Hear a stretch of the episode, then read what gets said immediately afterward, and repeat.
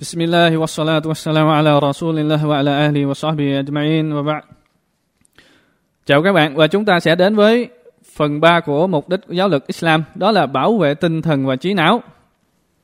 Trí óc là một đặc điểm quan trọng của con người mà Allah đã ban cho, một đặc ân mà Allah đã làm cho con người vượt trội hơn tất cả mọi tạo vật khác của Ngài. Ngài phán, và quả thật ta đã ban nhiều vinh dự cho con cháu của Adam, tức là nhân loại, và ta đã chuyên chở họ trên đất liền và biển cả và cung cấp cho họ lộc an tốt lành và đặc biệt ta đã ưu đãi họ nhiều ân huệ vượt trội hơn đa số các tạo vật khác của ta. Chương 17 Anh Isra câu 70 và Islam đã xem trí não là yếu tố gánh chịu cho tất cả mọi trách nhiệm trong tôn giáo cũng như trong đời sống. Bởi vì nó, con người sẽ được hướng dẫn đến với sự thật và chân lý. Điều mà Allah đã kêu gọi đến với nó bằng sự nhận thức của trí não chứ không đơn thuần chỉ chỉ bằng đức tin iman một cách mù quáng. Và Ngài phán rằng, phải chăng chúng nhận lấy những gì khác Ngài Allah làm thần linh? người hãy bảo chúng, các người hãy mang bằng chứng của các người xem. Chương 21 An-Anbiya câu 24 Do đó trí não sẽ hướng dẫn tất cả những ai suy ngẫm về vũ trụ càng không hiểu được và cảm nhận được sự tồn tại của Allah và các thuộc tính của Ngài Allah đứng tối cao phán rằng quả thật trong sự tạo hóa các tầng trời và trái đất và sự luân chuyển ngày và đêm là những dấu hiệu nhận biết Allah cho những người hiểu biết. Chương 3 Ali Imran câu 190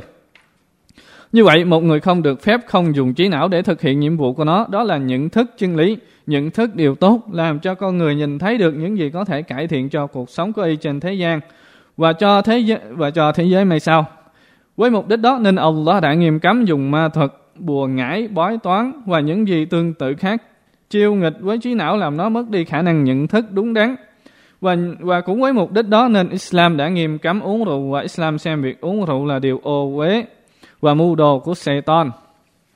để cám dỗ con người khiến họ hủy hoại mối quan hệ giữa họ với thượng đế của họ vì họ luôn bận rộn với việc uống rượu mà quên mất lễ nguyện Salah và thờ phượng. Ngoài ra, Satan muốn dùng rượu làm phương tiện để gây hại các mối quan hệ xã hội. Ngài phán rằng, này hỡi những người có đức tin quả thực uống rượu cờ bạc thờ cúng trên bàn thờ bằng đá và dùng tên bắn để làm vẽ sinh xăm là điều khả ố thuộc những việc làm của Satan. Các ngươi hãy từ bỏ và tránh xa chúng mong rằng các ngươi mới có thể thành đạt.